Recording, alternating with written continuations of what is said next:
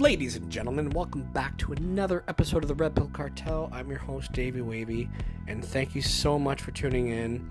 Um, I have the wonderful Shayla coming back on, uh, minus her significant other, uh, Fraser, or Fraser, uh, how she likes to call him. Um, but uh, yeah, we, we're just diving into 50s uh, and 60s uh, rock and roll and uh, the spirituality that uh, is tied into it. And um, uh, there's some 70s, 80s, 90s rock and 2000s, all that stuff. But yeah, mainly 50s and 60s. But uh, yeah, we're probably going to do a two part on this one because there's a lot of stuff going on in the whole industry with uh, rock and roll and uh, this is just what we grew up with and everything. So, uh, and it's amazing to me because sh- she's 25 and I'm 42. So, uh, I'm just surprised by her amount of knowledge that she's dropping. But uh, yeah, tune in, guys. Thank you so much, and uh, smoke a doob, drink a beer, do what you got to do, relax, and enjoy the show.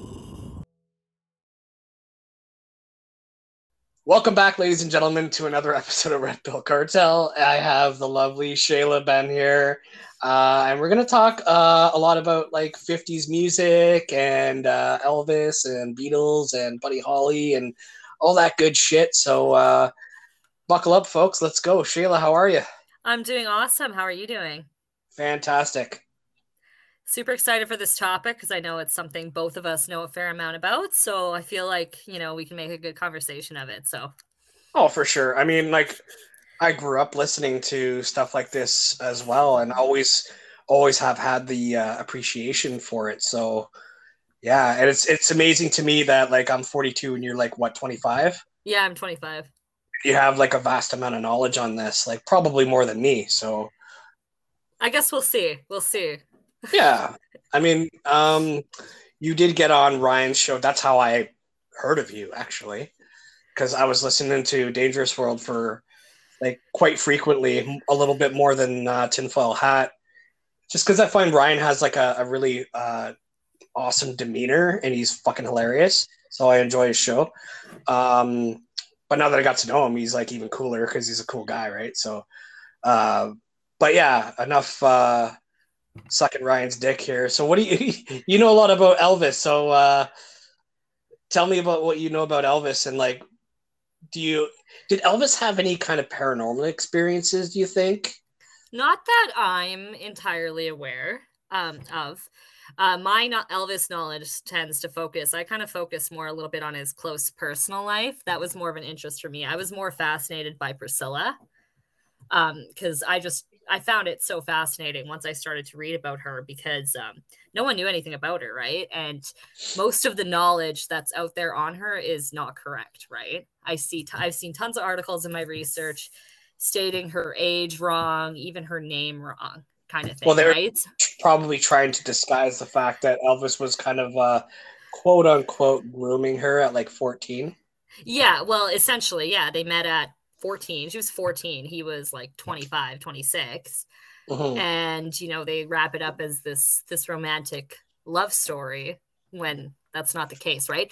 And i hope by the end of the episode we can kind of show the viewers that there's actually a lot of things like this with not just the 50s but just because my personal knowledge that there's a lot of stuff from the 50s these rock stars that are painted up kind of fairy tale like and things like that when that's not exactly the case right? We really we really romanticize a lot of these these people and these artists, right? Because there's there's a lot of deep shit going on that uh, people didn't know about, right? So, oh, for sure, like uh, that goes that goes without saying with like most celebrities that we. uh you know like we we put them up on a pedestal and that's why the bible says don't worship idols right like because you know we should be worshiping like people you know like because exactly. they're they're all we're all fallen anyway too, right? So same goes with me. Like don't worship me, like and don't take what I what I say as uh, face uh, face value, but do your own research, right?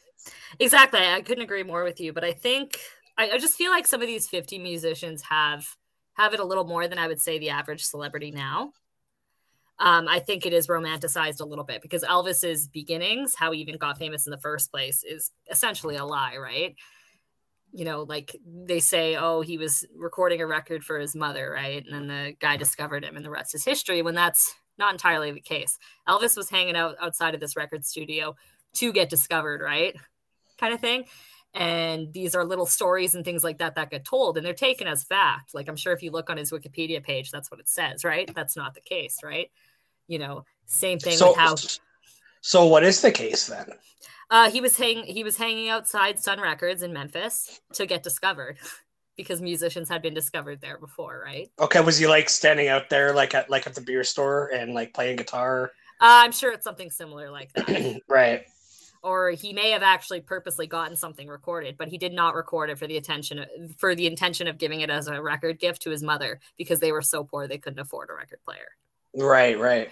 Right. And then if we get like with the Priscilla stuff, right, it's just kind of brushed over. Oh, he met her when she was 14 in Germany it's like that's not alarming at all to anybody you know like it the yeah they kind of just they're kind of just like look the other way they don't even think about it because oh, it's elvis he can't do any wrong well you know? exactly but it's interesting that he never had um like this was common this became common knowledge but it was definitely fluffed over but uh, compare it to jerry lee lewis right jerry lee lewis career was completely destroyed when he married his 13 year old cousin. how old how old was Jerry when he married her? Uh I'm sure he was probably around that age. He was probably in his mid 20s, I would suspect. God damn, dude, that's fucked up. Uh, where where was Jerry Lee Lewis from? Uh Louisiana. Oh, okay, cool. Have you seen Great Balls of Fire with Dennis Quaid? Of course I've seen that movie. Yeah he, he he did a pretty good Jerry Lee, but that that movie is even funny too. There's that part in um in Great Balls of Fire where uh I don't know where it was, but like Jerry's like sitting at the piano somewhere, and like Elvis comes up to him, and he's like, because Jerry's career was like getting so so big, right? It was suspected that he was going to become the bigger musician than Elvis, and the guy playing Elvis comes in, and he's all like, "Oh, just take it, take all of it," you know. Was, oh my god! It was such a cheesy part, but I actually feel bad for Jerry to some degree because he actually did not realize that that was wrong, right? That was such a common occurrence where he grew up in like small town, like really, really small town Louisiana, right? Everybody was getting married at like 15, 16, right? So it wouldn't have seemed weird to him. And that it was his cousin wasn't even weird then either, right? So And I mean, like, come on, man. I'll give the guy some credit. His name is Jerry Lee Lewis, right? right? So... yeah, exactly. Exactly. But it's like a name of a hillbilly that turned into a rocker, right? Yeah, but his career his career never recovered from that yeah, marriage, right? That sucks well yeah you know he kind of deserved it and then he kind of didn't right? You know mm-hmm. um but he went to europe right? But the issue that happened there is he had a, like an england tour and the press at the airports go up to his wife his her name is myra and ask her how old she was or something and she had said oh i'm jerry's wife and she had said she was 15 she was oh, 13 shit. and it's like yeah the, even the british like you know and they even the british weren't okay with it right? And you see that in the movie right? Because they're like when they when uh, they leave Britain, right? They're like, America doesn't doesn't think like you guys. We're going to be okay when we go back to America. Well, they get back to America and they're booed, obviously. yeah, you know, it's it's never okay to marry your 13 uh, year old cousin, right? Yeah, well, tell that to a redneck. Uh, yeah. Yeah, but Elvis arguably did the same thing, right? He met Priscilla at 14. She moved into his place at 17, right? In a transaction type arrangement, right? And lived with him till lived lived there till she was 21 and then they got married, right? And no one knew who she was. There was barely any press about her, right? And then just bam, all of a sudden they're married, right? So that kind of started my interest in in Priscilla because it's just like again, no one knew anything about her, and then damn, suddenly someone's married to Elvis, right? So Okay, so Priscilla never saw Elvis perform live until his comeback tour in 1968. So leading up from the time she met him in like late 1959 when he was still in the army, from that point to like the late 60s, that's when all his movies were coming out. Right. Okay. So, so he was doing a couple movies a year, I think, at this point, right? And he was, I think, at that point, he was like the highest paid actor in Hollywood. That's insane, dude. Like for a musician to be like one of the highest paid act or the highest paid is insane. And like, do you did you enjoy Elvis's movies? Because when I was a kid, I was watching them like when my mom was watching them. I'm like, this this is cheesy as fuck. You know, I am a fan of Viva Las Vegas. I do like that movie, and that's probably arguably his best uh his best movie. But that's probably more to do with Ann-Margret, right? Like as well as him, right? They had excellent chemistry, and I don't know. Anne, Ann-Margret was hot as fuck. I knew you were gonna say that. I knew it. Well, and she, she was right. She's a, she's a beautiful she's a beautiful woman, right? And uh, her and Elvis, El, her and Elvis, hot. yeah, her and Elvis had a steamy love affair apparently, and he was with Priscilla while that movie was being filmed too, right? Elvis was notorious for sleeping with his co-stars. Wow, that's wild. Yeah, actually, one of one of his co-stars from I think one of his first movies actually ended up becoming a nun. No way. Yeah. Why do you think that is? What What do you think? Does he think? Do you think there's anything to that, or uh, like, oh, know. he's the devil? I got to become a nun. I don't know if that's the the case, right? I think she had a. I can't even think of her name right now. I didn't even think to to read up on that at all. But uh, yeah, she ended up becoming like like a Catholic nun. I think she's still alive. Wow, interesting. I know, and she was at again like the height of her career, right? Had starred in a few movies, and suddenly gives it all up to you know become a nun right? So that is pretty odd right? There's there's a lot of odd things happening you know with people that you know knew elvis and knew these people right? You know you that's how you start researching it. You just kind of you find a celebrity and see the people they knew and you know it all you tend to find some really odd connections right? Oh for sure. Definitely.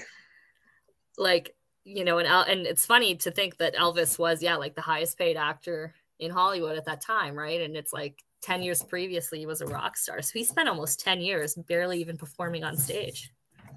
Yeah that's that's wild. So what do you think what other movies were around or like big movies uh when he was uh the king of the movies?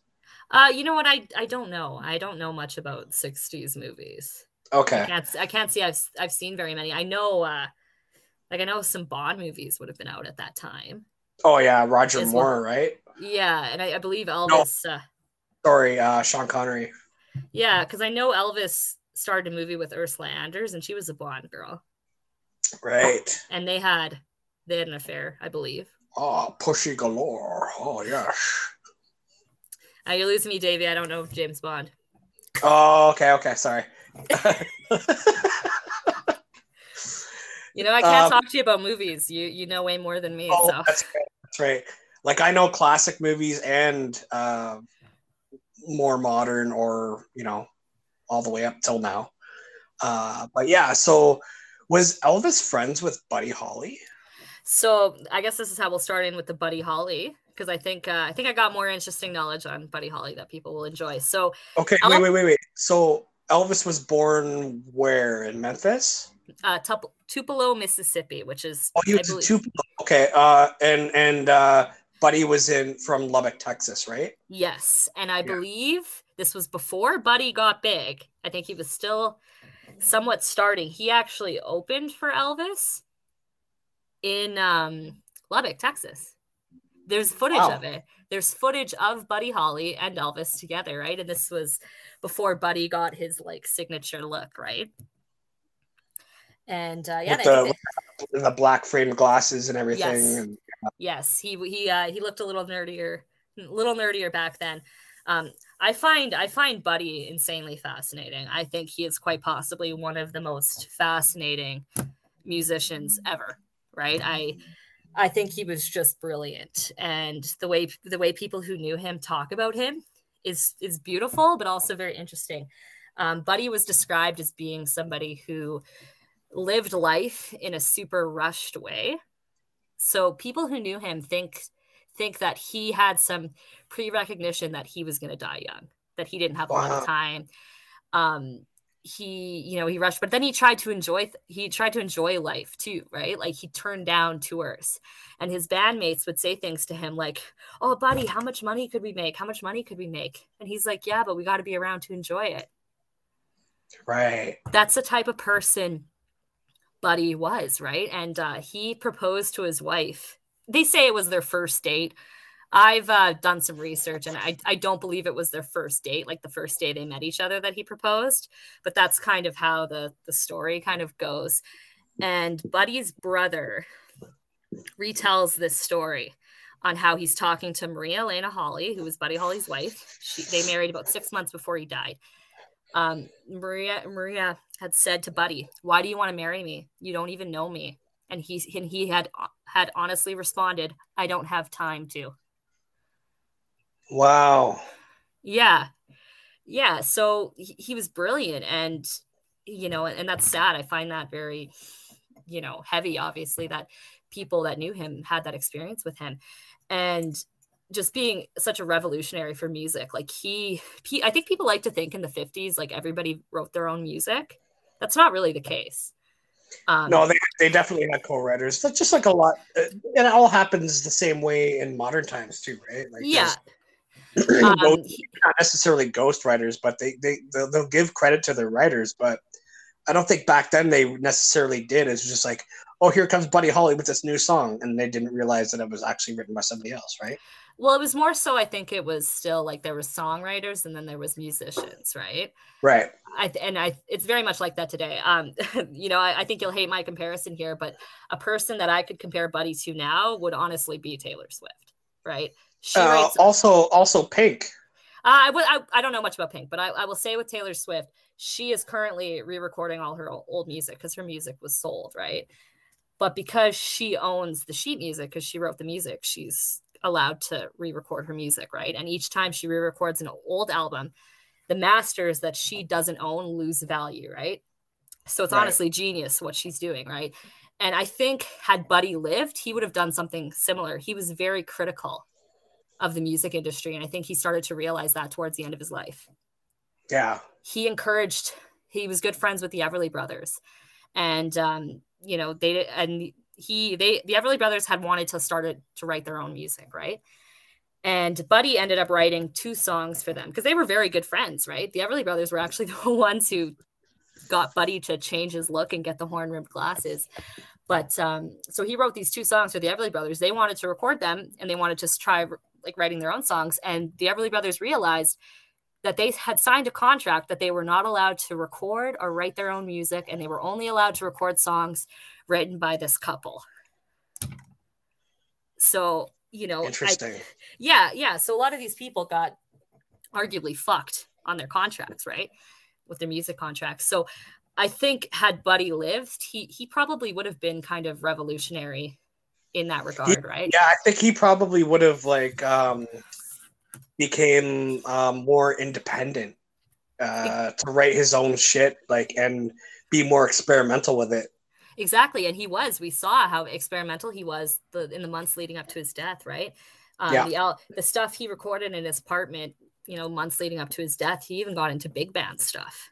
It's like wow. he, it's like he knew rock and roll was going to change, right? He knew it it's like he had this pre-recognition on the way it was going right he was definitely one gifted individual he was he's he's insanely gifted right? And you know it's it's a shame that we he only got to be big for two and a half years.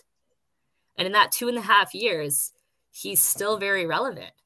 Yeah he left one hell of a fucking legacy in that two and a half years. He did and it's just insane and, and the way he inspired you know like a lot of i don't think people realize that a lot of these like you know 60s 70s you know rock stars that people your age would be you know bigger fans of I, am not super knowledgeable on that music but a lot of a lot of those bands cite buddy holly as a major influence right yeah for sure and like yeah like you were saying like these artists are very short-lived you know yeah uh yeah. back back then they were very short-lived like excuse me even the beatles they only had a seven year span Exactly. And you exactly. see the Beatles, they go from like, she loves you, yeah, yeah, yeah, she loves me, yeah, yeah like simple pop music yeah. to like very complex uh, and it, compositions. And it's just mind blowing how much they grew in such a short amount of time.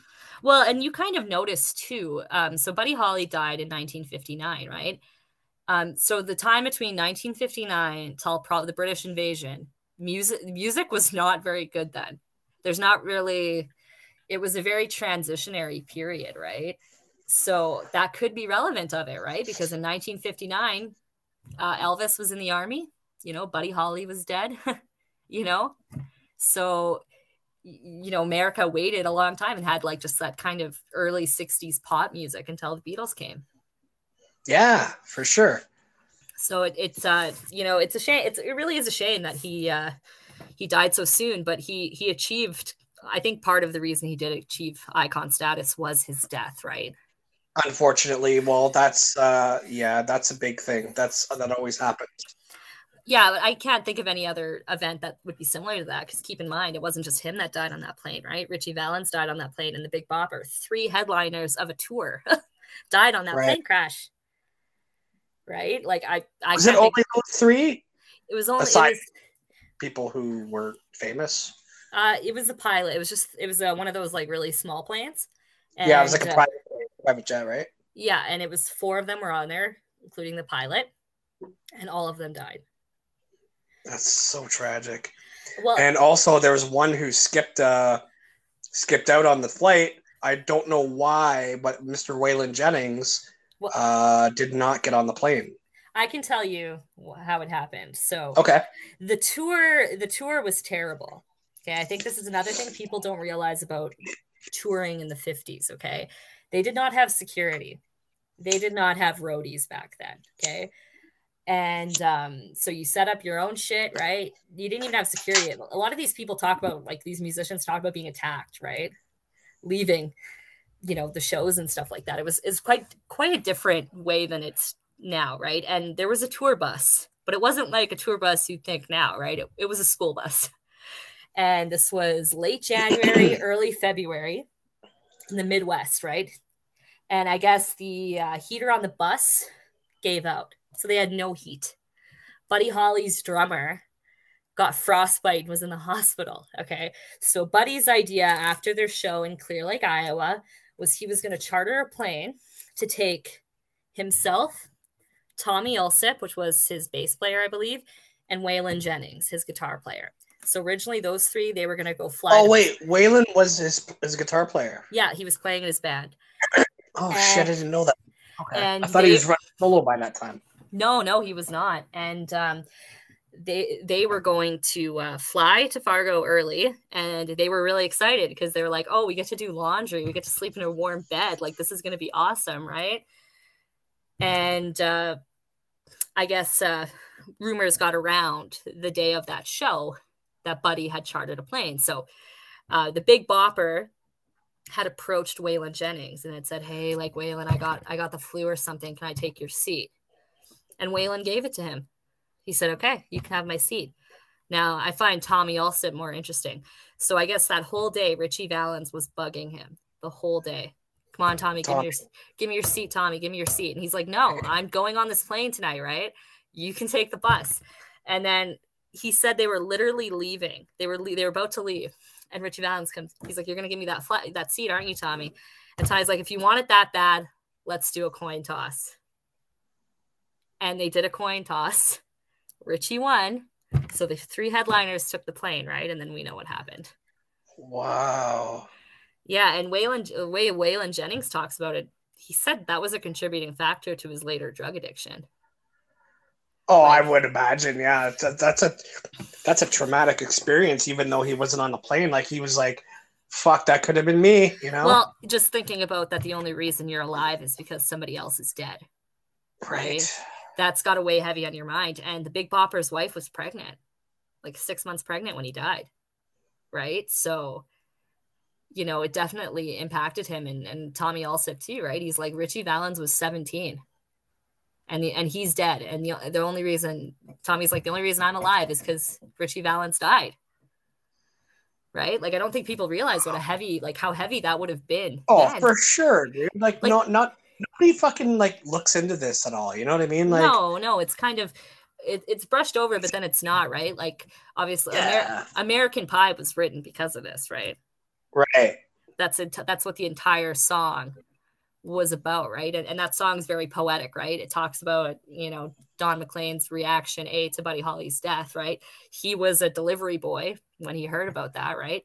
And he was a big Buddy Holly fan, and that's why he wrote the song. He wrote the song to then tell the change that America went through in the 60s following that, right?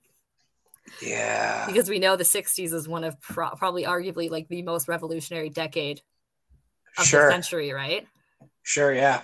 You know, like look at compare the early 70s the early 50s, right? And it doesn't even seem even remotely bye. like the same time, right? Bye bye, Miss American Pie. Exactly, exactly, right? And yeah, uh, it's sad. Really, it seems it seems like such a happy song, but it's really like it's not.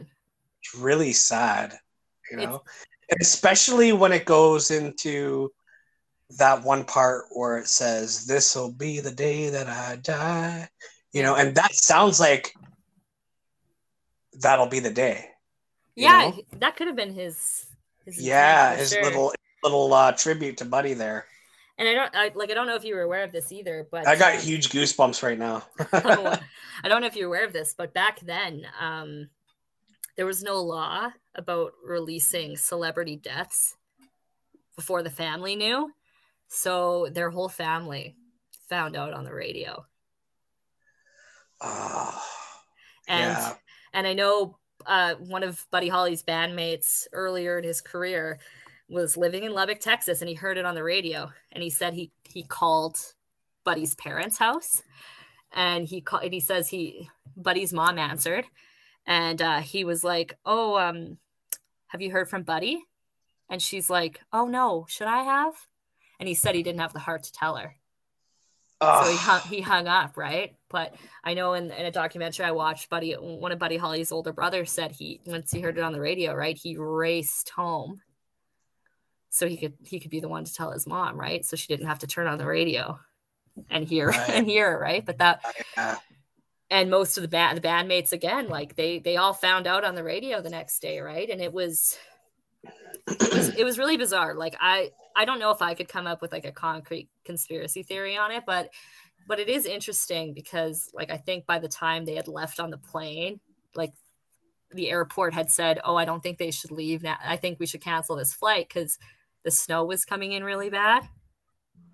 Right. And yeah, I just feel like there was a lot of things like leading up to it that just eh, they were meant to be on that flight, right? Like it just it just seemed like fate. yeah, definitely seemed like fate or destiny, or especially the way you uh, going back to what you were saying earlier about how Buddy felt like he knew his time was short, you know? Yeah, that he wanted to get as much life that he could get.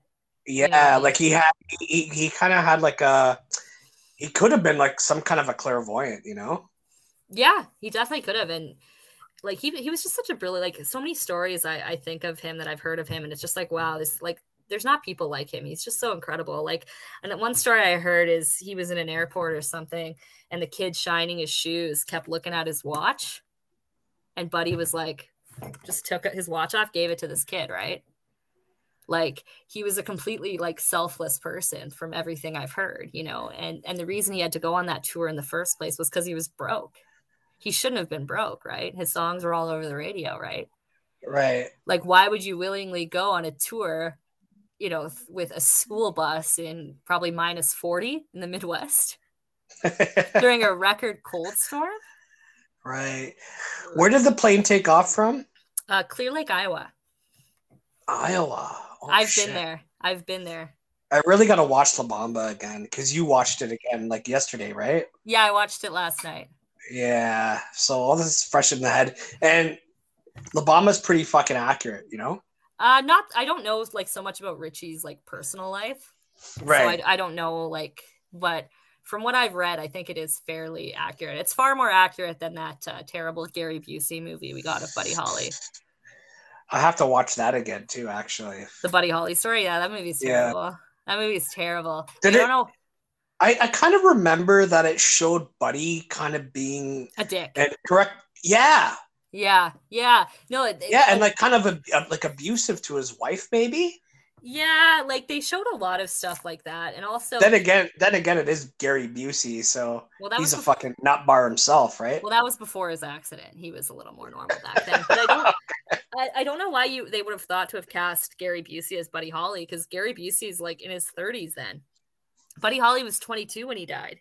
Right. Yeah. Right. So I don't know why you would cast such a like a like an older person to play him, right? And that's why like Lou Diamond Phillips did a great job as Ritchie Valens right? He looked even, young enough. he looked young enough, but he didn't really look like Ritchie. well, think. yeah, like, and also, like, I think some people do think that Lou Diamond Phillips is Mexican. Lou Diamond Phillips is actually Filipino. Yeah, I know. so that that that could be part of it, right? And Lou Diamond Phillips didn't do the music in that movie. That was Los Lobos, right? Yeah, yeah. Right. So it is it like because I was just watching it last night. It, it is a little cheesy with the um like I guess the lip syncing. yeah it is it is a little cheesy but you know at the end of that movie you see the family reacting to finding listening to it on the radio right because that's what happened that's legitimately what happened and ritchie valens was famous for about seven months. He was in high school. Right. When he died right? The start he had he had released one album i think done a few tours done like one tv appearance and that's it and he's gone. He was 17 17 yeah. That's unbelievable. I know. And like what would have what would he have done had he gone on, right? He's the pioneer of like this sort of Spanish music, right? Because I think La Bamba was one of the first probably non-English songs to like top the charts. Yep, for sure. Right. And that's probably why he was so highly regarded. Yeah, that's yeah, exactly. So he he's especially by the the uh, Latina Latino community. Mm-hmm, exactly. like t- tours were kind of incredible back then too. I think because they don't do tours now like they do then, right? Because essentially you could go to a show and see ten of the like top selling artists, right? They don't do tours like that anymore. right? right. Back in the 50s, you could have you could have went to a show and seen Buddy Holly, the Everly Brothers, Jerry Lee Lewis, Elvis, Jerry Lee. All the big seen, ones, yeah. Yeah, and that's how they did tours then, right? So, and now it's like now you got like like a, a headliner and then like the guys that aren't so big, you know? Exactly. And you you would pay next these shows would have cost next to nothing either, right? Yeah. Like they would have been cheap, right? You're you're paying, you know, you're probably paying two hundred dollars for nosebleeds at anyone that's on the charts now. Right. Well, that's because the the I think the radio the corporate radio stations back then were paying them more than the tours, maybe, right? yeah and like and i think again with like going back to like just the music industry in general i think a lot of these people got fucked on contracts right they got totally fucked on contracts ritchie valens mother lived in poverty after his death right wow because Ritchie valens had signed a contract that gave his manager pretty much all his money you know and that's so fucking dirty do you think the manager would be like you know what family here yeah, you well, that, yeah. She apparently she she sued him all the time, right? Like she sued him several times, right? But you know, you can only sue so many times, right? But you know, like it's they got screwed. A lot of them did, right? And like I'm a big fan of the Everly Brothers. They're ones that got screwed too. They they didn't even realize they had signed a contract that they couldn't even write their own music. Right. You know, like, and I think the last time Phil Everly seen Buddy Holly was him and his brother were walking into this lawyer's office and Buddy Holly was leaving it. right? Because they were both going through issues with their managers. Right? And it's so cruel that these managers sign these contracts, right? Because it's like, you know, you're you're offering someone their dream, right? To make their dream come true. Yeah. And they'll do anything to sign that, right? Do you think these kids thought to read that or anything or consult a lawyer? They were basically selling their souls without knowing it. Pretty much, yeah. And you know, like Buddy Holly had said he didn't want to go on that tour, but he had to because he didn't have the money. Right? Like why why would Buddy Holly have to go on a tour where he didn't have the money, right? Guy's songs right. are all over the radio, right?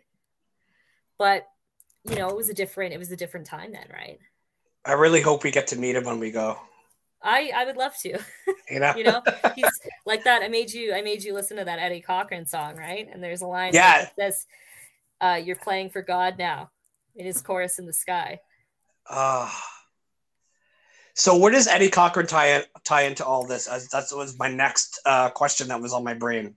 For sure. So Eddie Cochran, uh, for people that don't know, he uh, he sang the original version of uh, "Summertime Blues," and he died in 1960. Okay, and uh, he was good friends with Buddy Holly, and he was also friends with Ritchie Valens.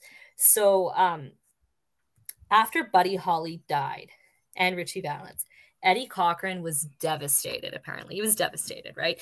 And his fiance and his friends describe him as like he all of a sudden started talking about how he was going to die young too. Like he was, he's like, I'm going to die in a crane, in a plane crash, like Buddy, a car accident, a train crash, right? And he refused to listen to Buddy Holly's music at all. He was on tour in London at the time. why says, did he? Sorry to cut you off, but why was he refusing that? Was he scared?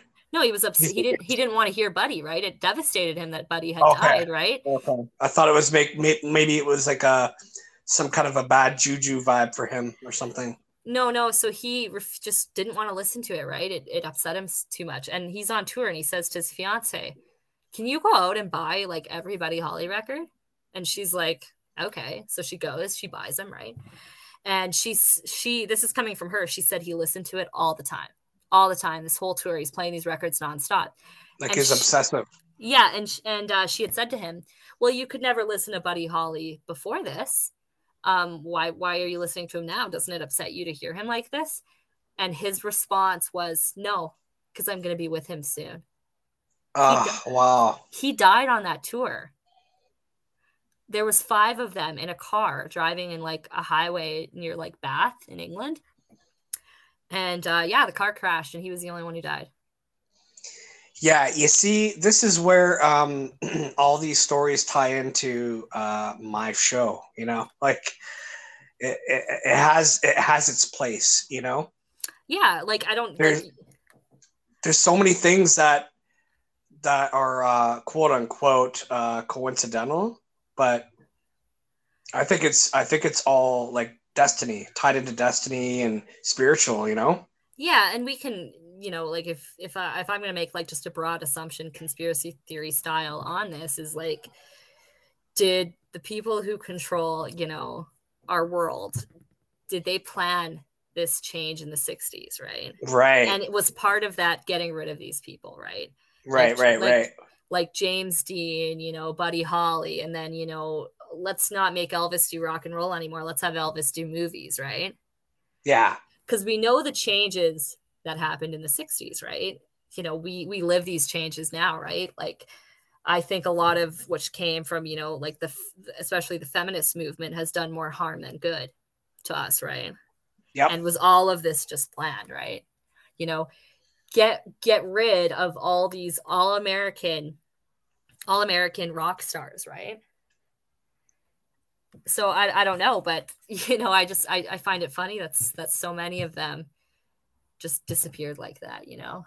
Yeah, it's it's pretty it's pretty fascinating, you know, when you really think about it, like it's it, there's when you look at the zeitgeist of the time, right? Mm-hmm. It's just there's so much that uh because it was it was pretty much fresh after like World War II, you know.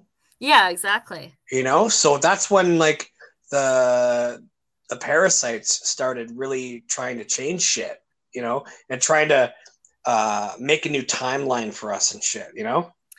No, totally. I I just I definitely think it's all like weirdly connected, but then also like, is it just a coincidence, right? you know I, I find it hard to to get a, de- a definite answer right maybe i just don't know enough about the topic right but uh you know, I think a lot of these musicians, especially the 50s ones, have a lot of interesting stories and connections, right? Oh, definitely. Definitely. Uh, do you know anything about Ricky Nelson? I I am a big fan of Ricky Nelson. I quite like okay. him. uh, my actually my mom's a huge fan. My mom's like a bit was like a big like glam rock 80s fan, right? So she liked the, the Sons or whatever, right? Nelson. Oh, Nelson, yeah, the, the cheesy uh, rock band, yeah. I'll, I'll, tell my mom you said they were cheesy. she'll be she'll be very upset that I was on a podcast that discussed them being cheesy. I'm sorry, mom. it's, okay. it's okay, mom. They had that one good song. What's I don't even know what that was. Love and affection. Oh shit! Okay, I gotta, I gotta. Maybe I'll download some Nelson shit tonight. Well, funny though, you mentioned Ricky Nelson. So Eddie. They're probably they're probably better than what I thought they were back then because I was led like Iron Maiden and stuff like that, like the more uh, occult oriented, like evil rock bands, quote unquote, right? Yeah, because uh, they they they projected themselves as like like long blonde straight hair and like back to back with the guitars oh, yeah, and everything. The leather boots and stuff. So and I was when I was when I was that young, I was looking at them like, what the fuck, dude? You know a bunch mean? of girls, yeah. They're probably better than what I thought they were though, so I'll give them another chance. Well, that's funny because my uh, my my dad's got like your kind of taste in music. And yeah. he used to constantly say, like, oh, your mother's got like terrible taste in music with her glam rock and stuff, right? Like, you know like that's probably why i still know like every word to bon jovi songs right? Because she played she played that shit so much when i was growing that's up. cool though. I like that. Yeah you know she, they gave me a very rounded education on music so i really really can't complain with that. And then i educated them because i got into 50s music. Yeah like you know awesome. and, you know and and and my dad's super incredible because he took me on this massive us road trip when i was like 15 and we went to graceland. I went to where Buddy Holly performed his last show. I saw Buddy Holly's grave. That's know? awesome. Oh yeah, it was, you know, I learned so much on that trip, right? And it was the first time I ever got to go to the States. So sweet. Like I've never been down down that way. I've been to uh excuse me, um Arizona twice, uh in the US and I've been to like uh uh, Vermont and uh, North Dakota, uh, like that's where I put my my feet down, right? I've been but, to 18 states, I believe. That's awesome. Yeah, and I like I said, I saw some incredible stuff on that trip. Right, I got to see, you know, people like because at, at that time I was really into 50s music. Right, I was really really into it, and my favorites were Buddy Holly, Elvis, and the Everly Brothers. Right. Yeah, you know they're still on they're still on my playlist now right to this day right 10 years later right? So but going back to ricky nelson though i i do like ricky yeah. nelson. Um but we were talking about eddie cochran. So eddie cochran's fiance was a woman named sharon sheeley and she okay. wrote um poor little fool which was ricky nelson's song. She wrote that song.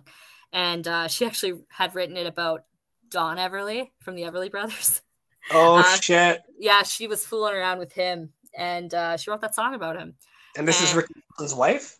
No, this was uh, Eddie Cochran's fiance.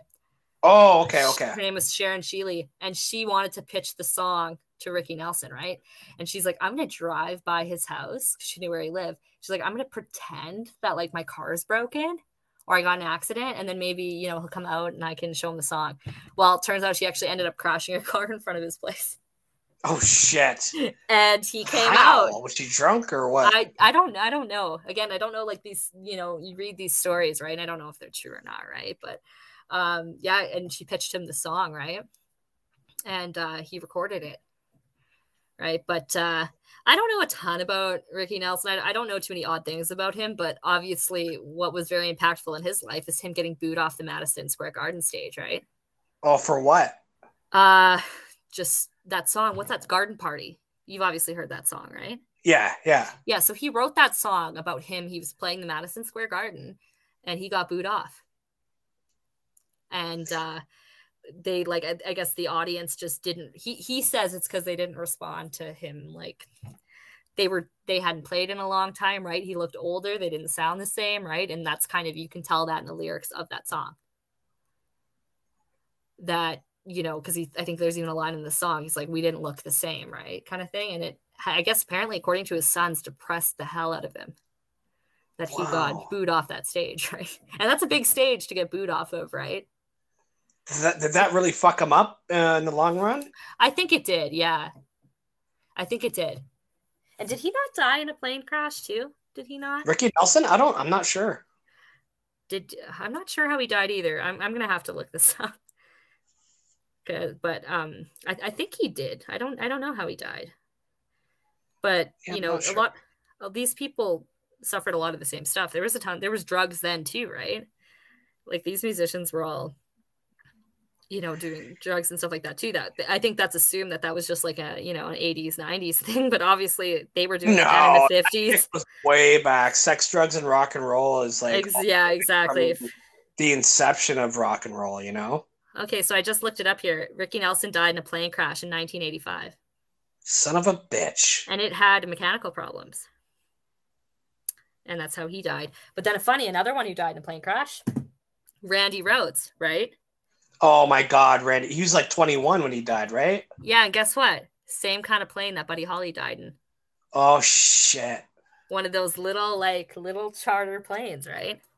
That kid was uh, a virtuoso, uh, and he used a lot of Beethoven in his guitar licks. I don't. I like don't if if if you listen to like um Blizzard of Ozz, like Ozzy's uh, solo album, yeah, Randy Rhoads was on. Uh, you could tell that like his solos and shit were very Beethoven esque. And see, I, that's really cool. I think that's um, really brilliant, right? And I, you couldn't say that for really any other music, musicians that I can think of, at least. He he was unbelievably brilliant. He he was in uh, Quiet Riot before Ozzy. Yeah. Uh, Ozzy snagged him from Quiet Riot. Um, but yeah, totally tragic loss. That kid was fucking brilliant. Like, I can't even imagine again what he would have been doing if he was still alive. You know. Exactly, and and see, Buddy experimented with the same stuff. Buddy, before he died, got into big band stuff too, right? Not so much Mozart and Beethoven, but kind of like string quartets and stuff. That's what Buddy was getting into right before he died, right? And he was really excited about branching out musically, right? Oh, for As, sure. And like, keep in mind, a two and a half year career, right? Like, I, I don't think most musicians would would think about, you know, would would think that okay, I've been doing this for two and a half years. You know, I'm already super successful. Let's change my style. You know. Right. Right. But that speaks to the the brilliance of Buddy, right? And you know, he um he definitely left his mark from a two and a half year career, right? For sure. One of the things that fascinates me so much, like being a a, a, a super fan of music in general, uh, is the fact that these great bands come along and they always give credence to who inspired them, you know? Yeah. Yeah. Exactly. Like some of my favorite bands are, are inspired by other favorite bands from the past. Right? Well, I just think it's provable that all that that all music's connected, right? Oh, you all it, music music is definitely a universal language, right? So yeah, well, it's arguably a living it's arguably a living like a living thing, right? Like a yeah, living. It's, it's almost biological, but I find it more spiritual than anything. Yeah, and you know, if we think of you know Buddy Holly, you know, Elvis, things like that, right? These they were inspired by, you know, a lot of the southern, you know, bluegrass music, right? Yep, yep. Right. This is this is the music that people in at least the southern states were playing for decades, if not centuries. Yeah. Right. And it's I've always I've always known um that rock and roll was uh, born from the blues, which was from the South, right? Mm-hmm. So the, the, the, South came uh, up to the North and then it inspired other people to kick it up a notch or two, you know, crank it up to 11, right? Yeah. And I think, I think another interesting thing about the 50s is that like music, like music was kind of segregated back then, but a lot of them wanted to have like racial, um, ambigu- uh, like like be racially ambiguous, right? And you know, you could listen to a lot of these bands never knowing what they looked like, right? It wasn't about selling so much like a visual person, right? It was more just selling a sound, right? That's not a thing anymore, right? You're you you are selling probably more so an appearance now with the modern musician, right? Then it didn't which, really which, matter. Which is fucking absolutely disgusting to me. It, it is, it is, but that it fell for the same thing then too, though. Like Buddy Holly, I guess when he was, you know, before he got big, right? He used to mock seeing like Everly Brothers, their photos in in record shops because they were these little pretty boys, right? Like pretty boys, yeah. Yeah, yeah. But these people ended up becoming his friends. And here's Buddy Holly, like this nerdy kid from Lubbock, Texas, and he's like, dude, just play the fucking music. The, the music should speak for itself, right? Exactly. But you know, in in his defense, I thought I think Buddy Holly was very attractive. I like those glasses oh, for sure. He's a handsome dude. You know? I I love the look, right? And that you know that was the look when I was in high school back uh several years ago that was a big that like hipster look was like coming in style or whatever. So and and, and was that was that Buddy's thing? Like it, it was was that like him taking the pretty boy thing and making it his own? Like this is me but it's it's me kicking my own image up a notch. Well, from the glasses came from Phil Everly, which um he had told so he had told Buddy, he's like, if you're gonna wear glasses, just wear glasses. Like really wear glasses. So then he ended up getting the horn rimmed glasses. He had he had I guess uh, when we were when me and my dad went to the Buddy Holly Museum in Lubbock, Texas. My my dad wears contacts. They showed um, Buddy Holly's contact lenses that he had used because he had attempted to just go with contact lenses, right? And contact lenses back then and with Buddy's prescription were like putting like like they were really thick, like they were almost like a quarter inch thick. Like it was really it was really messed up. So he's like, I can't I can't right. do uh, contact lenses, right? So he had to wear he had to wear glasses, right? Yeah. But I think the I think the look kind of, you know, really really amplified his success right? Because you you know they fixed he fixed his teeth too. That was a big thing right? He got caps on his teeth okay. got horn rim got horn rim glasses and then did a few like photo shoots and released some headshots and things like that. And that's most of the photos you'll see of him like the professional photos. Yeah okay.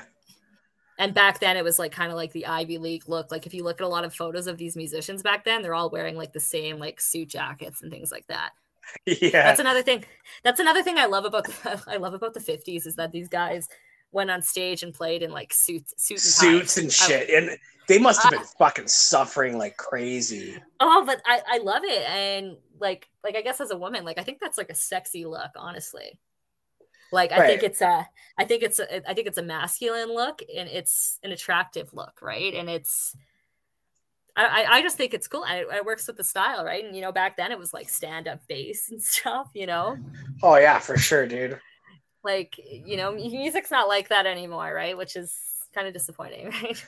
I um I uh where I where I got my tattoo, uh, there was uh these guys that signed the wall and uh at, at the tattoo shop and uh, they were called the Brains. And I'm like, who the fuck are these Brains guys, right? And I asked my tattoo artist, like, oh, they're a band. Actually, you know what? If you want to go see them, I'll give you free tickets because they're playing like in a couple weeks. I'm like, well, what are they like? You know? And he's like, oh, they're like uh, they're like a punk band, but they got a stand up bassist and shit, and the the guy spins the bass around and shit. You know, kind of like um like the Stray Cats, but they were more like hard rock punk. You know?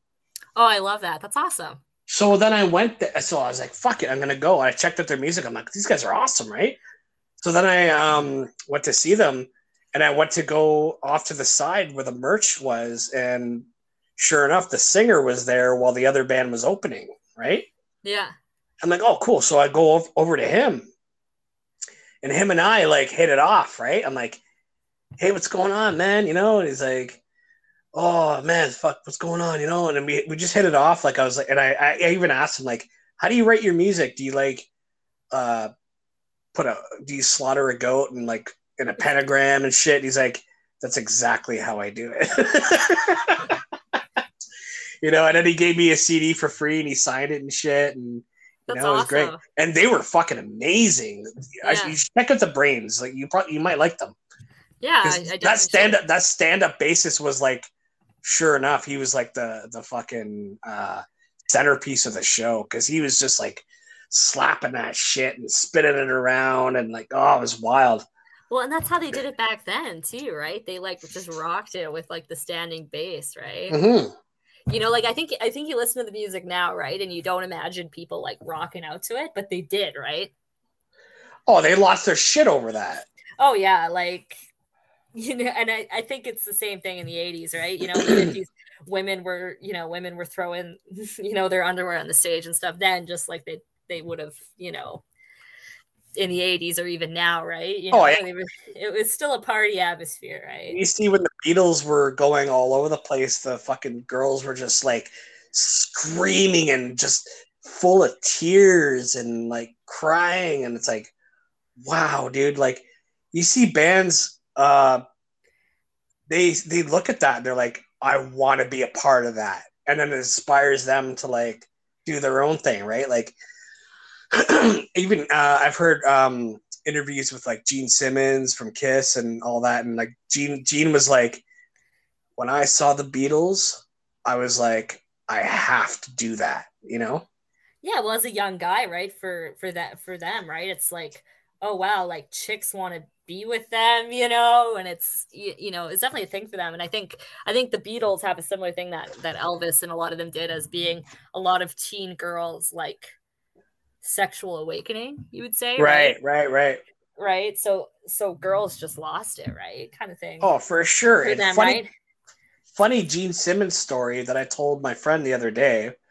Uh, he was at a show and he got this one uh, girl to come to his hotel room after the show, and he was banging her, right? And then she was like, "Do you mind if my daughter comes in? Because she's a huge fan." While she's on top of him, and then he's like, "Uh, okay." And then she comes in, and he's having sex with her, this fucking lady and her daughter at the same time. That's it, uh... it, that's like talk about debauchery, you know? It's like it's fucking wild the shit that these rock stars do, you know? Yeah, and I think living that lifestyle does kind of change you, right? Obviously, like I think I think it'd be hard to come out of out of like living that lifestyle and like remaining you know like authentic yeah like authentic yeah. to yourself right because it's like most of these guys all cheated on their wives right you oh know? yeah you know the ones that didn't were were rare right you know um monogamy was never expected of these musicians, right? And yeah, well, as, Gene, Gene is uh, I, I don't I'm not sure if he's married to Shannon Tweed, but yeah, she had an understanding with him where uh, she had an understanding with him where uh, uh, you know, like, oh yeah, you just do your thing, you know, we're, we're still together, you know. I yeah. guess it's kind of the same thing, like if a porn star were to be married to uh, another porn star or or just a regular person right? It's just like like if yeah. they can agree to that i guess it's okay. I don't know man. Like i don't think i could do it personally but well call, call me old school but i'm a big proponent on monogamy. And i hate when people say things like oh humans weren't meant to be monogamous. I don't think that matters you know, I I wake up every day for the last almost 8 years of my life and choose to be monogamous with my partner, right? You know, That's how I, make, I am, you know. I make that I make that choice, right? And and I will continue to make that choice, you know, forever, right? Kind of thing because that that's what I believe, right? I th- I think, you know, I th- I think we kind of have lost this kind of integrity we had with like love and relationships because everybody's always constantly searching for like the new spark, the new excitement kind of thing. Which and... is the feel the feeling of love, but it's not really. Love is more of like a, a dedication, I think. Exactly. Like if you were to ask me, "Oh, are you in love with your boyfriend?" I'm like, I wouldn't say I'm I, like like obviously I'd say I'm in love, but I think I think there's a difference between in love and then suddenly it's just love, right? You know, like we've been together for almost 8 years, right? It's love, right? You know? Um and, yeah, like it, what else would tie you to that, you know? Exactly, exactly. And and people people constantly chase, you know, the the newest excitement, right? Because right. what what I would classify the spark as in a relationship, the spark is just the excitement you get from somebody new, right?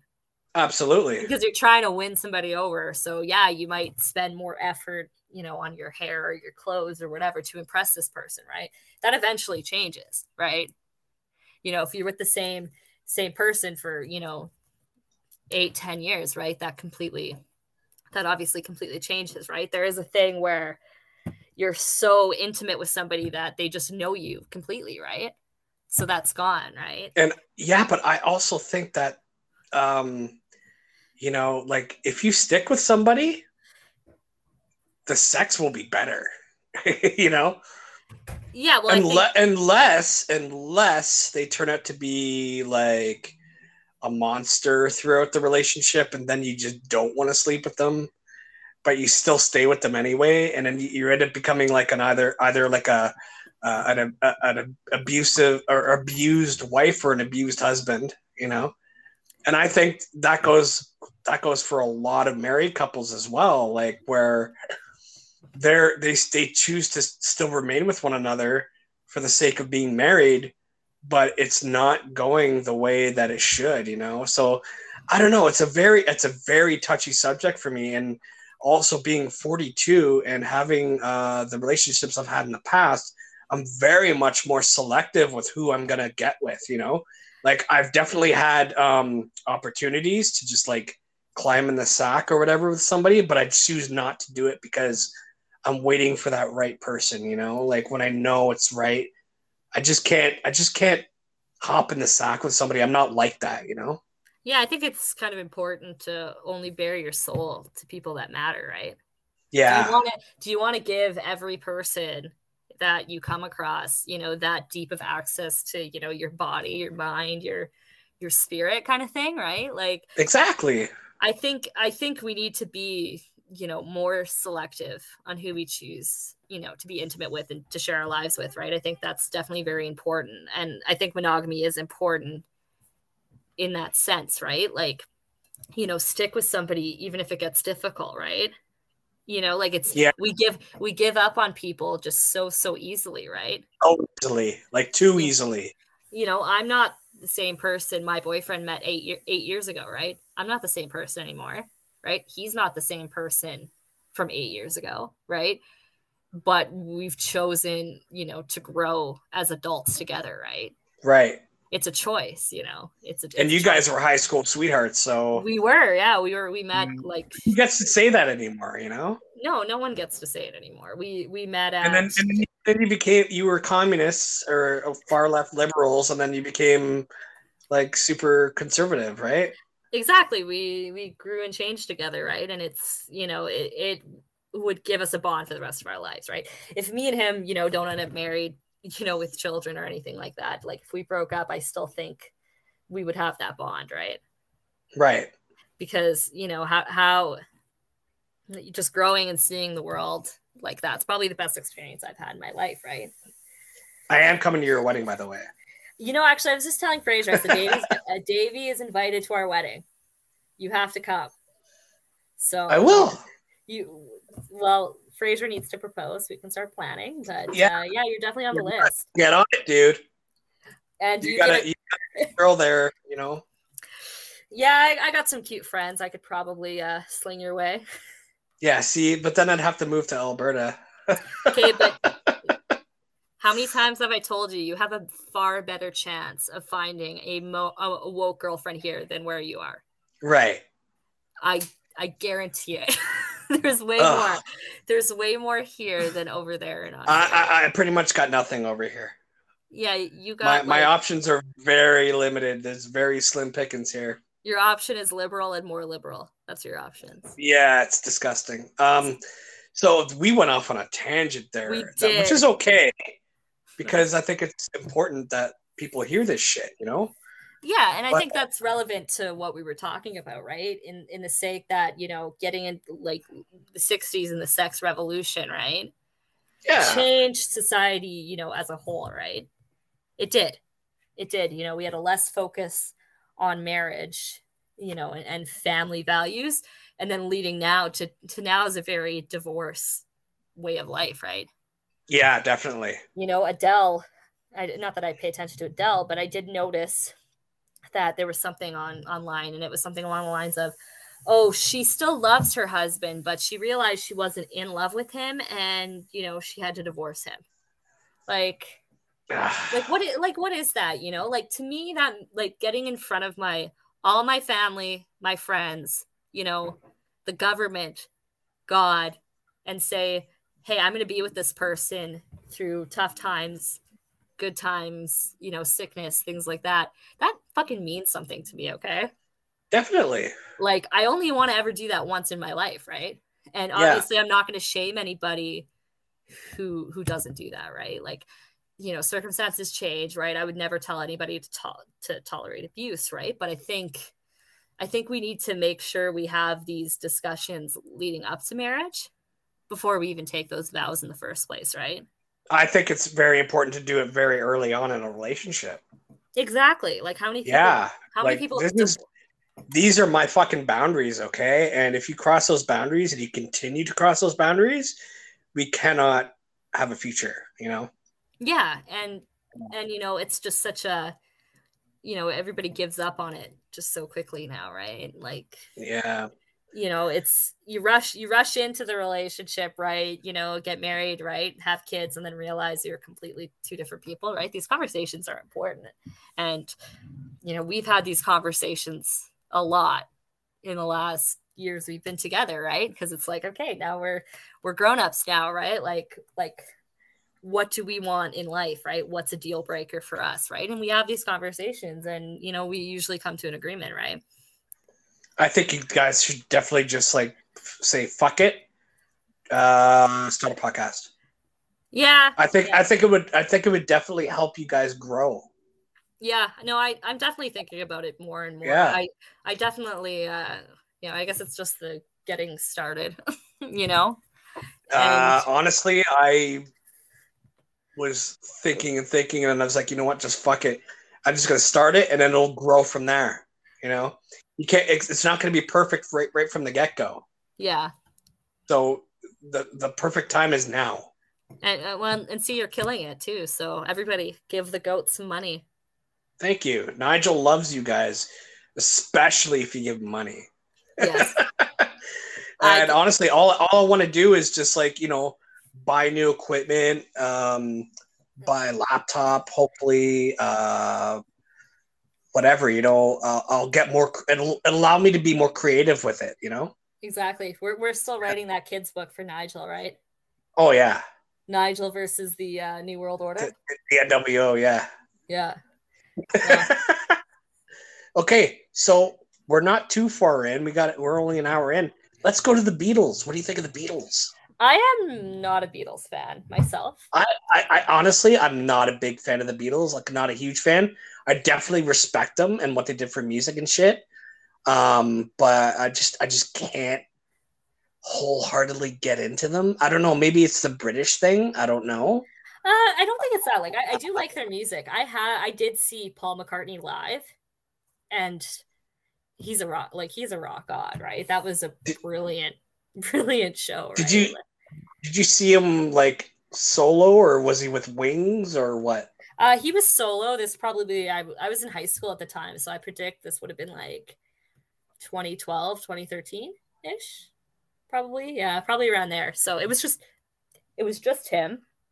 He went the full three hours, no break, no nothing, and he killed it, right? And he he switched. Like there was parts when he was on the drums, there was parts when he was on guitar, there was parts when he was on piano. It was an awesome show. But my cool. my criticism of the Beatles don't lie so much on their music. Um, it's like I kind of share the actually Elvis was not a big Beatles fan, and I share his opinion because the Beatles came to America, right? Made all this money and just trashed American culture. Just no way. trashed it. Yeah, they did, right? And it's you, you know, I, I I find it kind of Why? What were they saying? And well, why? they they said a lot like politically too, I think, and just like John John Lennon, I think was more worse for it than than the other ones, right? And I personally like I find John Lennon absolutely insufferable, right? I you know I think he I think he was a terrible person in a lot of ways, right? He was a known woman beater, and really? yeah, you didn't know that. No. Oh, John like John Lennon was an asshole. Like he Give Peace a chance as a woman beater. Yeah. Oh yeah, he is, you know, and he his son from his first marriage, Julian, was just Yeah. treated he treated like shit. Like he he talked in interviews how he regretted having his son and things like that. Like how does that feel to his kid, right? You know, Jesus. Jul- Julian Lennon came out and said that Paul McCartney was more of a father figure to him than his own father. Like that's that's heartbreaking Wow. like that's heartbreaking right and among other things like um so i read a few years ago i read um Pattie Boyd's book i don't know if you know who she is but she was george harrison's first wife Okay. she was a model she actually ended up marrying eric clapton after she divorced uh after she divorced uh, george harrison so she married george harrison and eric clapton um but she says her defining memory of john lennon is the Beatles and all their wives. They were go they were going on a trip. I think it was I think they were in India at the time, and they were trying to like make it to this to catch this train, right? And everybody's running with their suitcases and stuff. Well, and she she notices that John is carrying not a single bag, right? and they all realized Cynthia, Cynthia, his wife, was carrying all their suitcases. John wasn't helping her, and she didn't make it to the train. and wow, yeah, and he's like, it's like, oh, Cynthia's still on the platform. John's like, whatever, you know, huh. like he, he was he he was no he was known he was known to be an he was known to be an asshole, but he was kind of funny though too. Like he was asked one time in an interview, he's like, "Is Ringo Starr the best um the best drummer in the world. and his response was Ringo Starr isn't even the best drummer in the Beatles. Oh my god, that really? His, yeah, that was his response. that was his response, right? And uh when Elvis met them, Elvis did beat the Beatles. Uh the Beatles were disappointed in meeting him. They didn't they didn't they were big fans of him and I think they were disappointed to have met him to and realized they didn't get along with him. But um yeah, I think Elvis had remarked that John was quite the dick, and, and he's described as being full of himself, right? And my personal opinion, I don't think he, I don't think he was the more talented member of the Beatle, right? I think Paul, I think Paul McCartney was, right? Because you know, I think, I think John Lennon, the songs John Lennon wrote on his own, were were dumb, right? Like in my personal opinion. Like he wrote Strawberry Fields and The Walrus and stuff, and I think those songs are dumb compared to the stuff Paul wrote on his own. I actually love Strawberry Fields. Dumb song. what? I don't know. It's maybe it's just that's not my style, right? Like I don't. I kind of start like I prefer the earlier music, like when when music starts getting into like the psychedelic type shit. I think I kind of mm. don't get us into it personally. I think one of my favorite Beatles songs is Eleanor Rigby. Yeah, it's uh my favorite is actually I think uh I would say is I've just seen a face, which is one of their lesser known songs. Yeah, I don't think I know that one. Yeah, that's one of probably one of my favorites. Sounds kind of spooky, actually.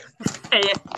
I've just seen a face. Uh, from where from and where? how? Why? What did it look like? No, but it's a it's it's probably I I would it's my favorite Beatles song. Uh, but th- what I like about the Beatles is that uh, their favorite musicians were some of my favorites, right? You know, like they loved Buddy Holly, right? They loved the Everly Brothers, right? Right, they right. They tried to mimic that style, right? And the Beatles, should be said, the Beatles picked the name the Beatles because of Buddy Holly and the Crickets. Oh, right, right. I, I gotta, oh.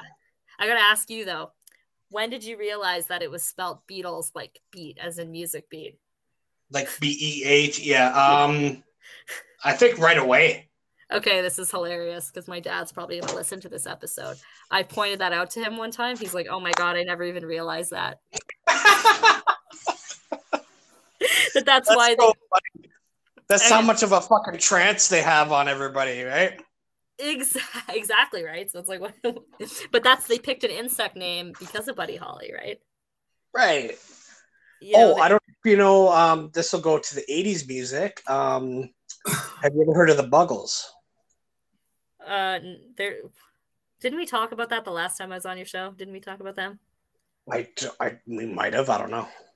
Because isn't that uh, video kills the radio star, right? Yeah. Oh, we did. We probably did then. Yeah. yeah, they got their name from the Beatles.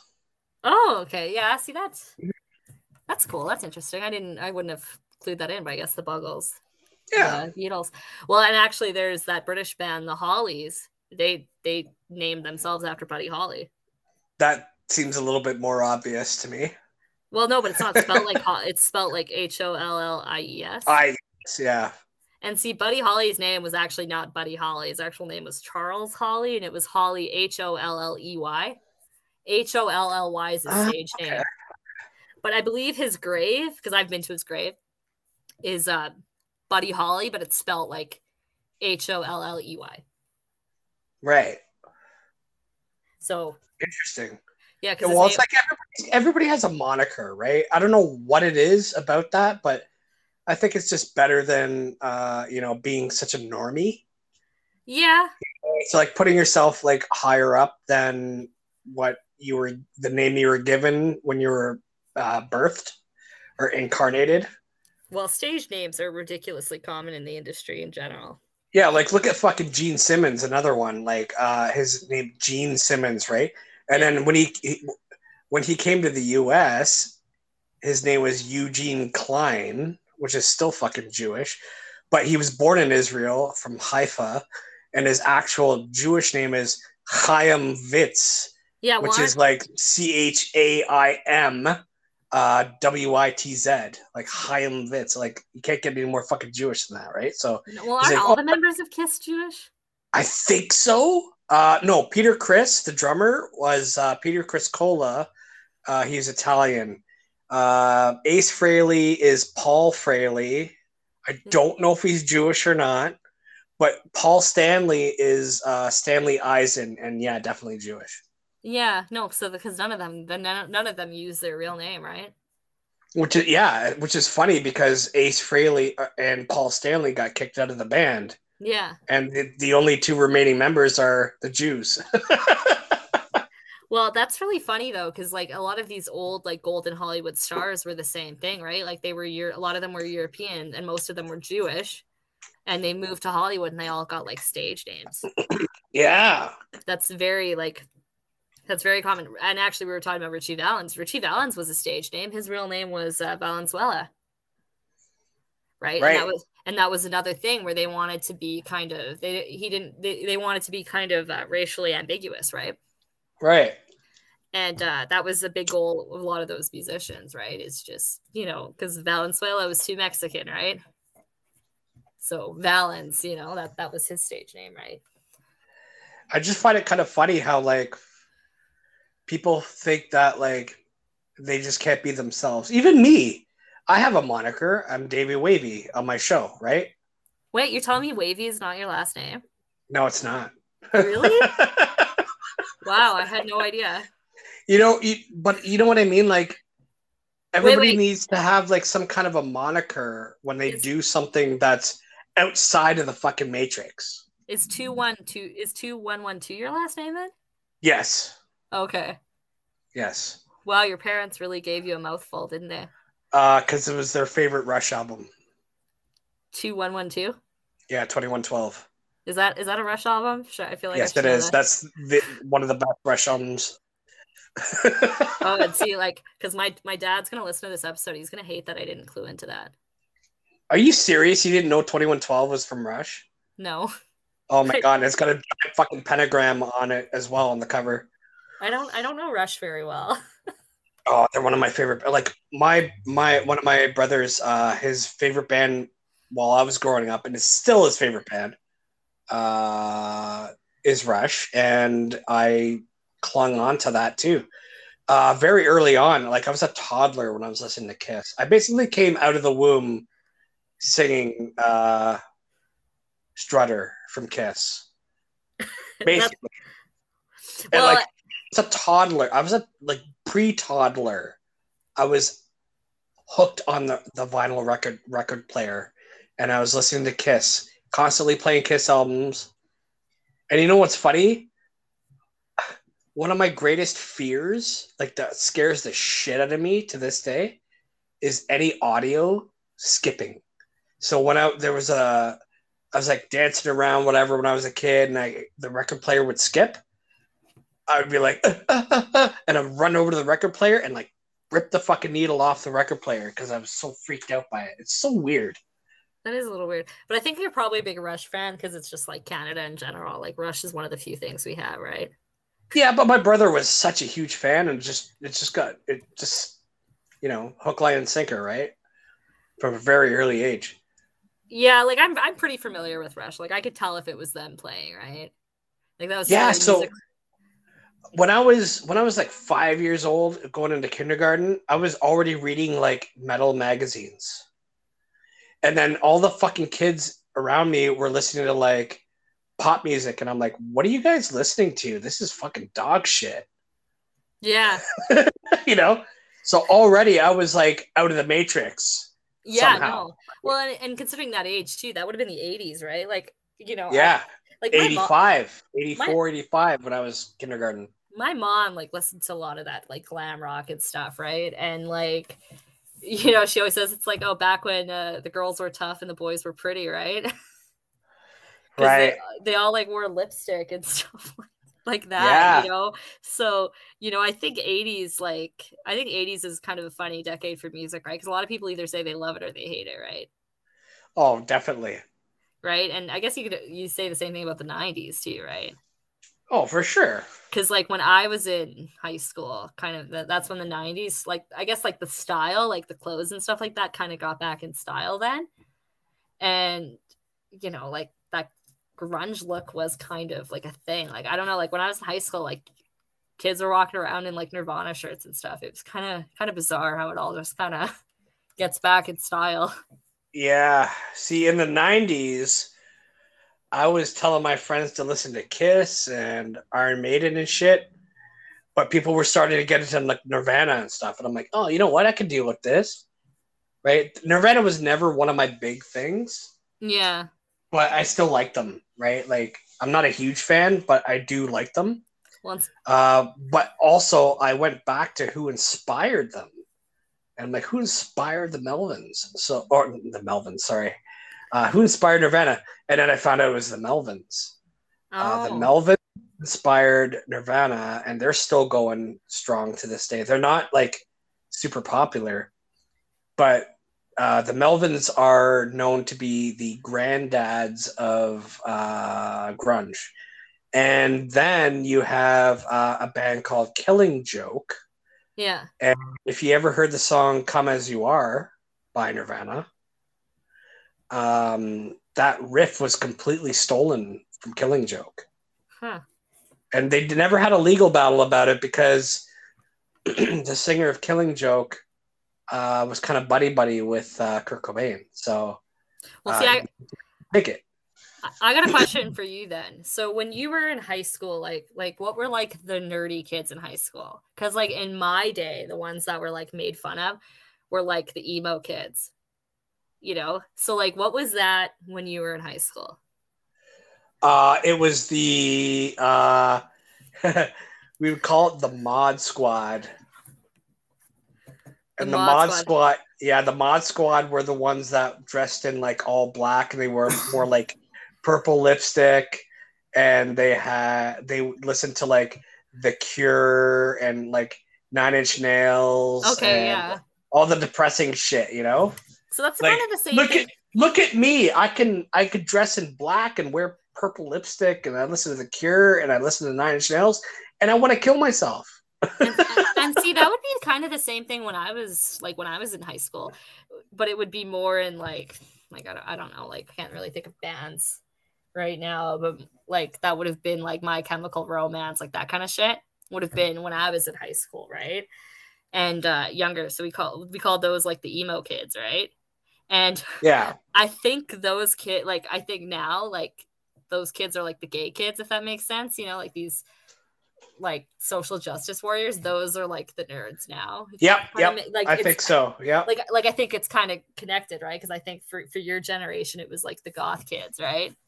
And then mine, it's like the emo kids, and now it's like the the gay kids, I guess, right? Because I just saw a, I just saw a study. I think this was um on the Daily Wire that something like 40% of of uh like young people identify as like LGBTQ. Yeah, it's probably them. Yeah, like we like that's yeah. Because it it used to be like you know. Oh, I think, I think I had a, a, a good uh pronoun there. It's them, not they them, but just them. They were them. They were then. them. Yeah. That that sounds about right. Yeah, I think so. I mean, like, I didn't have anything against them back then. I was like, no. There was this one girl who was like, she was like a little like bigger, right? But she yeah. was, uh, she wore the black and she had the purple. I'm like, oh man, I like her style, you know. But then again, like, I was kind of like, I felt like I was a neutral kid back yeah. then. Grade eight into high school, like um, middle school into high school. I was all I always felt like I was like in the middle, you know, like I just like what I like, and you you guys seem to me like you like what you like because you're trying to fit into some kind of fucking uh, clique, you know. And I was never like that. I was always the guy that would always come around to all the other clicks and be, be like, "Hey, what's going on, guys?" You know, and I'd be accepted. Yeah.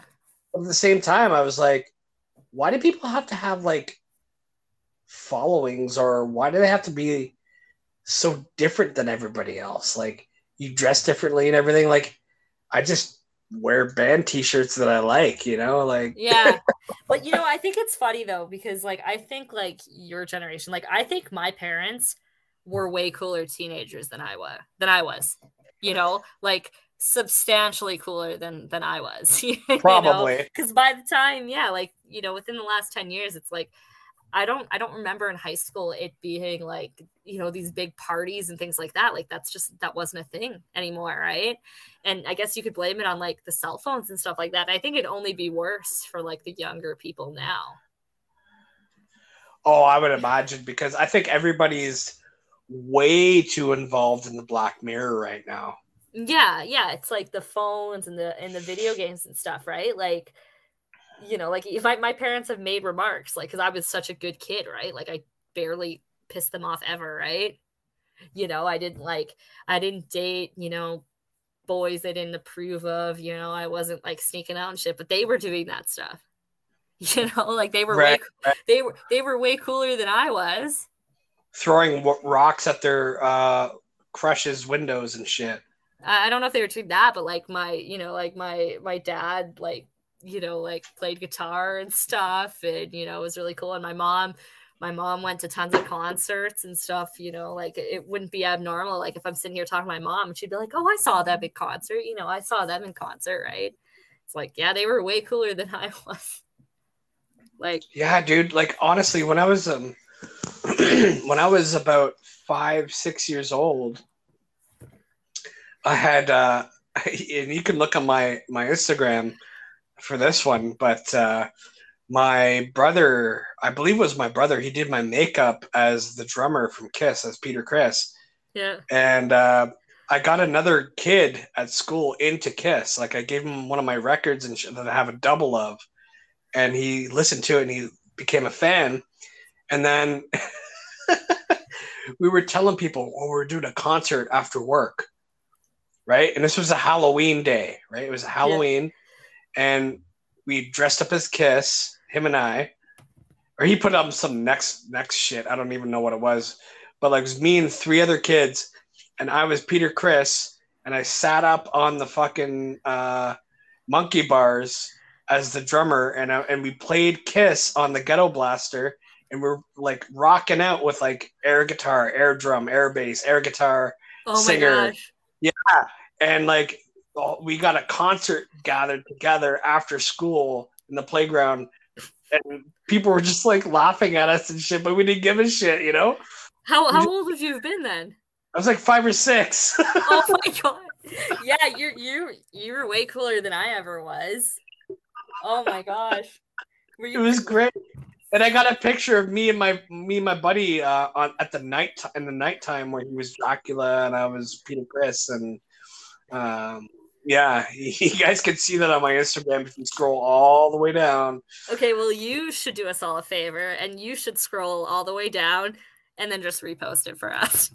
Yeah, I'll probably repost it. Yeah, because that that just sound that just sounds epic, I'll, right? We put that up for uh, the listeners, you know, repost. Yeah. It but I think that just is a testament to the time, right? Like now it's, you know, Spotify and Apple Music and stuff. It was way cooler back then where it was like records, Yeah, we were like you know? we were yeah, we were like sharing records and stuff, you know, and tape yeah. cassettes. Like, like it's not do you ever find when you're on like Spotify, do you ever find like you're shocked to see like what like the number one downloaded song of like a band you like always, is? Always. Yeah so it's just like i think it is it is changing right because i find myself shocked too sometimes we're like that's the most downloaded song really like you know what I yeah it's I, like that's like their fucking worst song yeah you know yeah like that's I, th- I think that's funny how how how that is right i just think it was so much cooler when it was like you just listen to a record right now we have just uh, such an abundance of music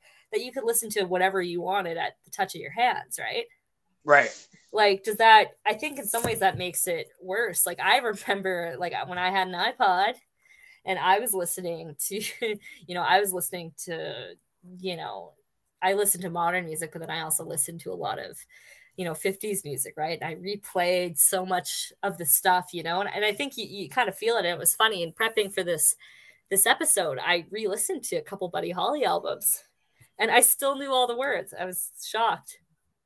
Oh no, what's like if you if you love something, like when it comes to music, you're never gonna forget it.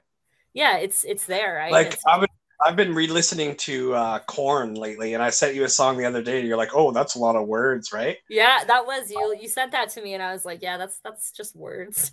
Yeah, that was that was me back in the mid '90s. That was me, right? Like listening to Korn because that's when nu metal started hitting, right? Yeah, And um, I still love Korn. Like fuck, they're great. But uh, and I find their name hilarious. Um, but anyway, like, uh, yeah, it's just like, I, I music for me. Music is like time traveling. it is. It is. You know, like you just.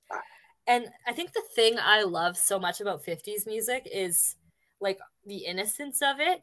You know, like the Yeah, songs are just they're just so sweet, right? Like they're you know, they're they're sweet and they're like, you know, like the Beatles, like talking like, "Oh, I want to hold your hand," you know? And then like now you think, you know, 70 Now it's years like I want to come over your face by like Yeah, you know, like there's like wa- that stupid WAP song, right?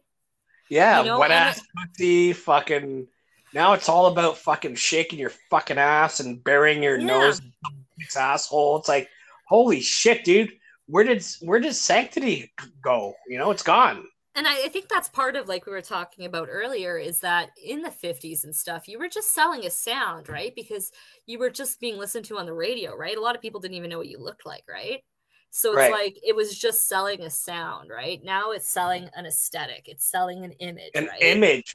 It's like yeah. And and these tours they got to be just like crazy you know? Like they're all the lights and the the background dancers and stuff and they're fun and people enjoy them but but i think like if we just brought it back more to the roots where it was just a show man like you yeah, like like if you're a fucking fat retard or whatever, but you still Yeah. can play really good music. yeah You're not gonna get it because you're not you don't have silver or fucking gold fucking chops teeth. yeah yeah Right? Like, and you're not waving your fucking money all over the place. Like, come on, man. Like, we have gone in such a fucking wrong direction when it comes to music. Like and you got to think that the energy at those shows were probably like nothing we've ever experienced right? Because i i, I think the the love like you know people had right? Because again that might have been the first time they ever seen these artists what they even looked like right? You know? So like i i think there is like you know may, maybe something arguably almost spiritual about seeing seeing those bands right? And it's just a guitar right? You know just just the amplified music right not these big screens where you can you know see their faces and these lights and these dancers and you know they shoot confetti and all that crazy stuff now right and it's you know Which isn't a bad thing. I mean, when it comes to like when it comes to like big tours and shit, you want to you want to show as well. well right? exactly but i think we've kind of you know it's it's selling a show more than just like the music you know Yeah, So, for like, sure. I, I think if I think if we got back to maybe more of those like roots and stuff like that, you well, know, hell, look look at Travis Scott, right? Like he did Yeah. that thing. It's just like he puts all the fucking bullshit Freemasonry uh, imagery up and everything. And it's like, why do you have to do that? oh, I know. Your your music, quote unquote music, which I think it's fucking shit. But anyway, should speak for itself. Well, yeah, you and know. it's like most of us didn't even know who he was, right? Like, Yeah, it's like honestly, like I see a fucking new rapper every day, and I'm like, I'm just posting in the comments like, who? Yeah, I have no idea who these fucking people are. Well, you post your shit on Sound SoundCloud. Everybody's a rapper, right? Yeah, it's it's like there's they're turning non-talent into talent, and it's it, it- it's fucking disgusting to me. Yeah, you don't you don't have to have talent anymore, right? If you Like just learn pick up a fucking guitar, learn how to play it, actually be talented, and then get big. But no, they're turning these little pylons that are useless, that are mumbling into a microphone, uh, into these fucking major stars, and it's it's gross. Well, like, like oh, gross. Well, and I think that proves like pretty much what we've been saying this whole this whole episode is you know it's about selling an image now. It's an image, whether that's a you know talent. It, it doesn't matter, right? It's just an image. Yeah. You know? If they can get a you know a hot chick, right? You know if they can get her to sound half decent, yeah, they'll put her on an album, right? You know, and, and, and they're gonna all they're gonna say is like, yo, I slapped my fucking log on her face and she's got big ass and lips and it's like what? And people just fucking eat it up. It's like candy. It's gross. Well, yeah, and then they pick the radio stations pick what plays, right? Like, you know, you could just like the radio stations are all owned by the same people. I think pretty much every the radio stations that you listen to in your city are probably owned by the same people that in, in my city right and they th- that's that's what they pick that gets you know big right because they just start playing a song right you know and then oh that song gets featured on you know some commercial or something or some movie oh well then it goes up on the downloads go up on iTunes or whatever, and then this person's big, right? You know, it was. And this, yeah, and this tie uh, ties all into uh the plane crash to me. Yeah, like they were trying to change the narrative back then. Exactly. I think. You know, like we can't have the these cookie cutter pretty pretty boys on stage anymore. We have to have like the worst of the fucking worst. Well, and, and make it the best. And let's point out that they were they were religious, right? You know, right? They, they were, were God God fearing individuals. Yeah, the last thing Buddy Holly did before he went on tour in Lubbock, Texas, is he wrote a five hundred dollar check for his church, and he was broke. He was broke. That's why he was going on the tour and he always gave money to his church. He was the type of man that didn't want women to even see him smoking a cigarette. You know, like that was the God, gentleman. God his soul, you know. Yeah, like that's that's so authentic, right? Like he he was somebody who would refuse to swear or smoke a cigarette in front of a woman, right? Yeah, like the the wholesome is dead, you know? It is. It's and and the, the the parasites killed it. Let's face it.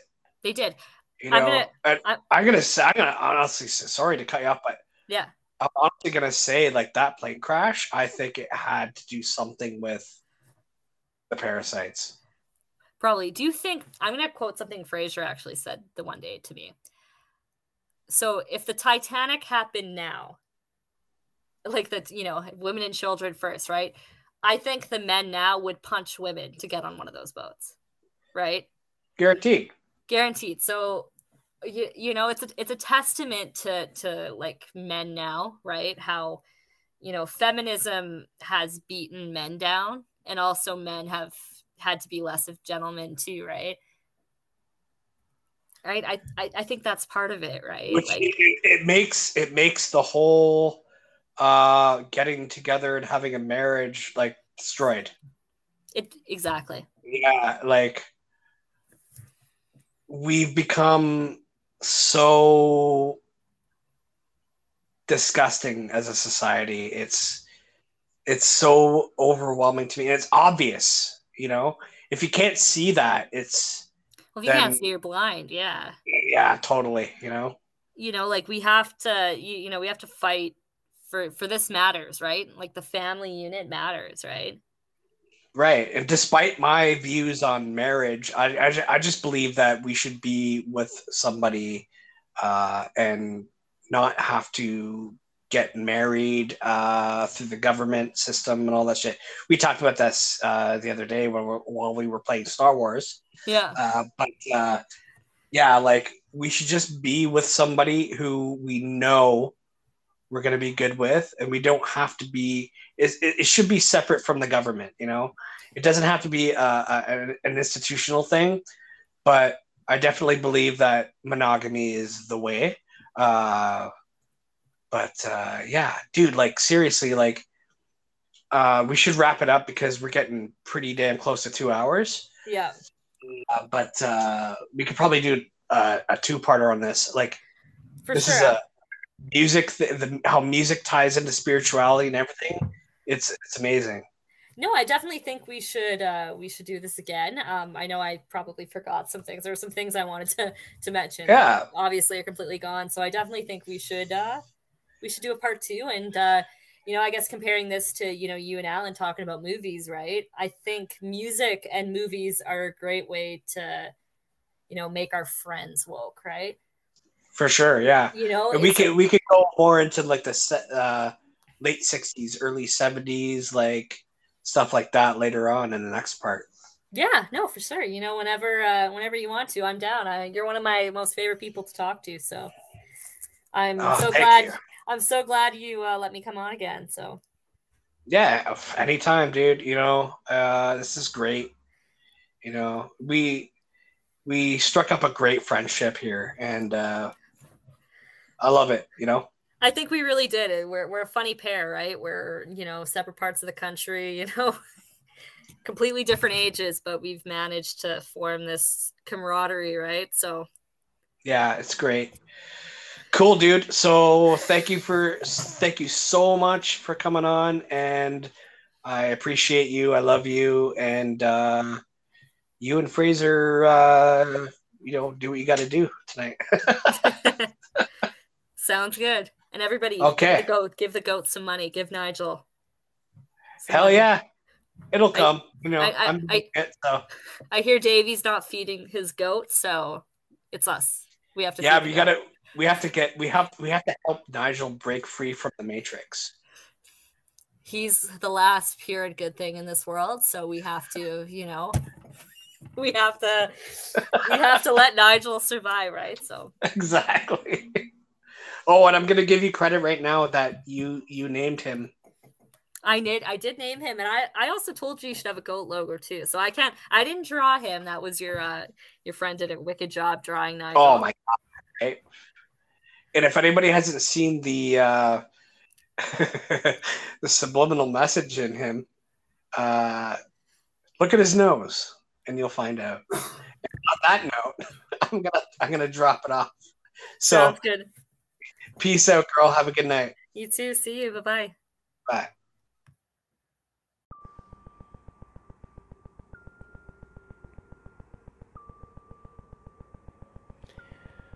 Thank you guys once again for tuning into the Red Pill Cartel.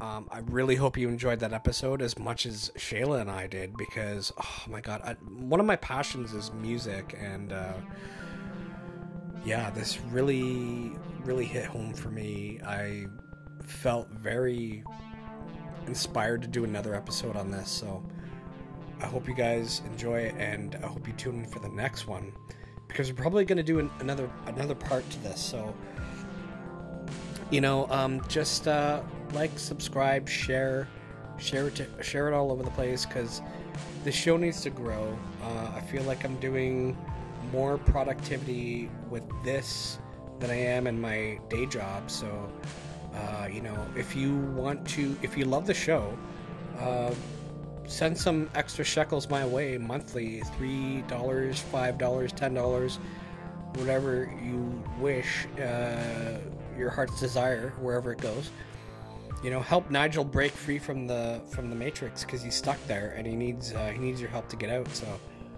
uh, i implore you you know I, I love you guys and uh, you know follow me on instagram follow shayla i'll put it all in the show notes um, I love you guys and thank you so much for tuning in. And you have a good one, and may the Most High bless you and keep you. Thank you.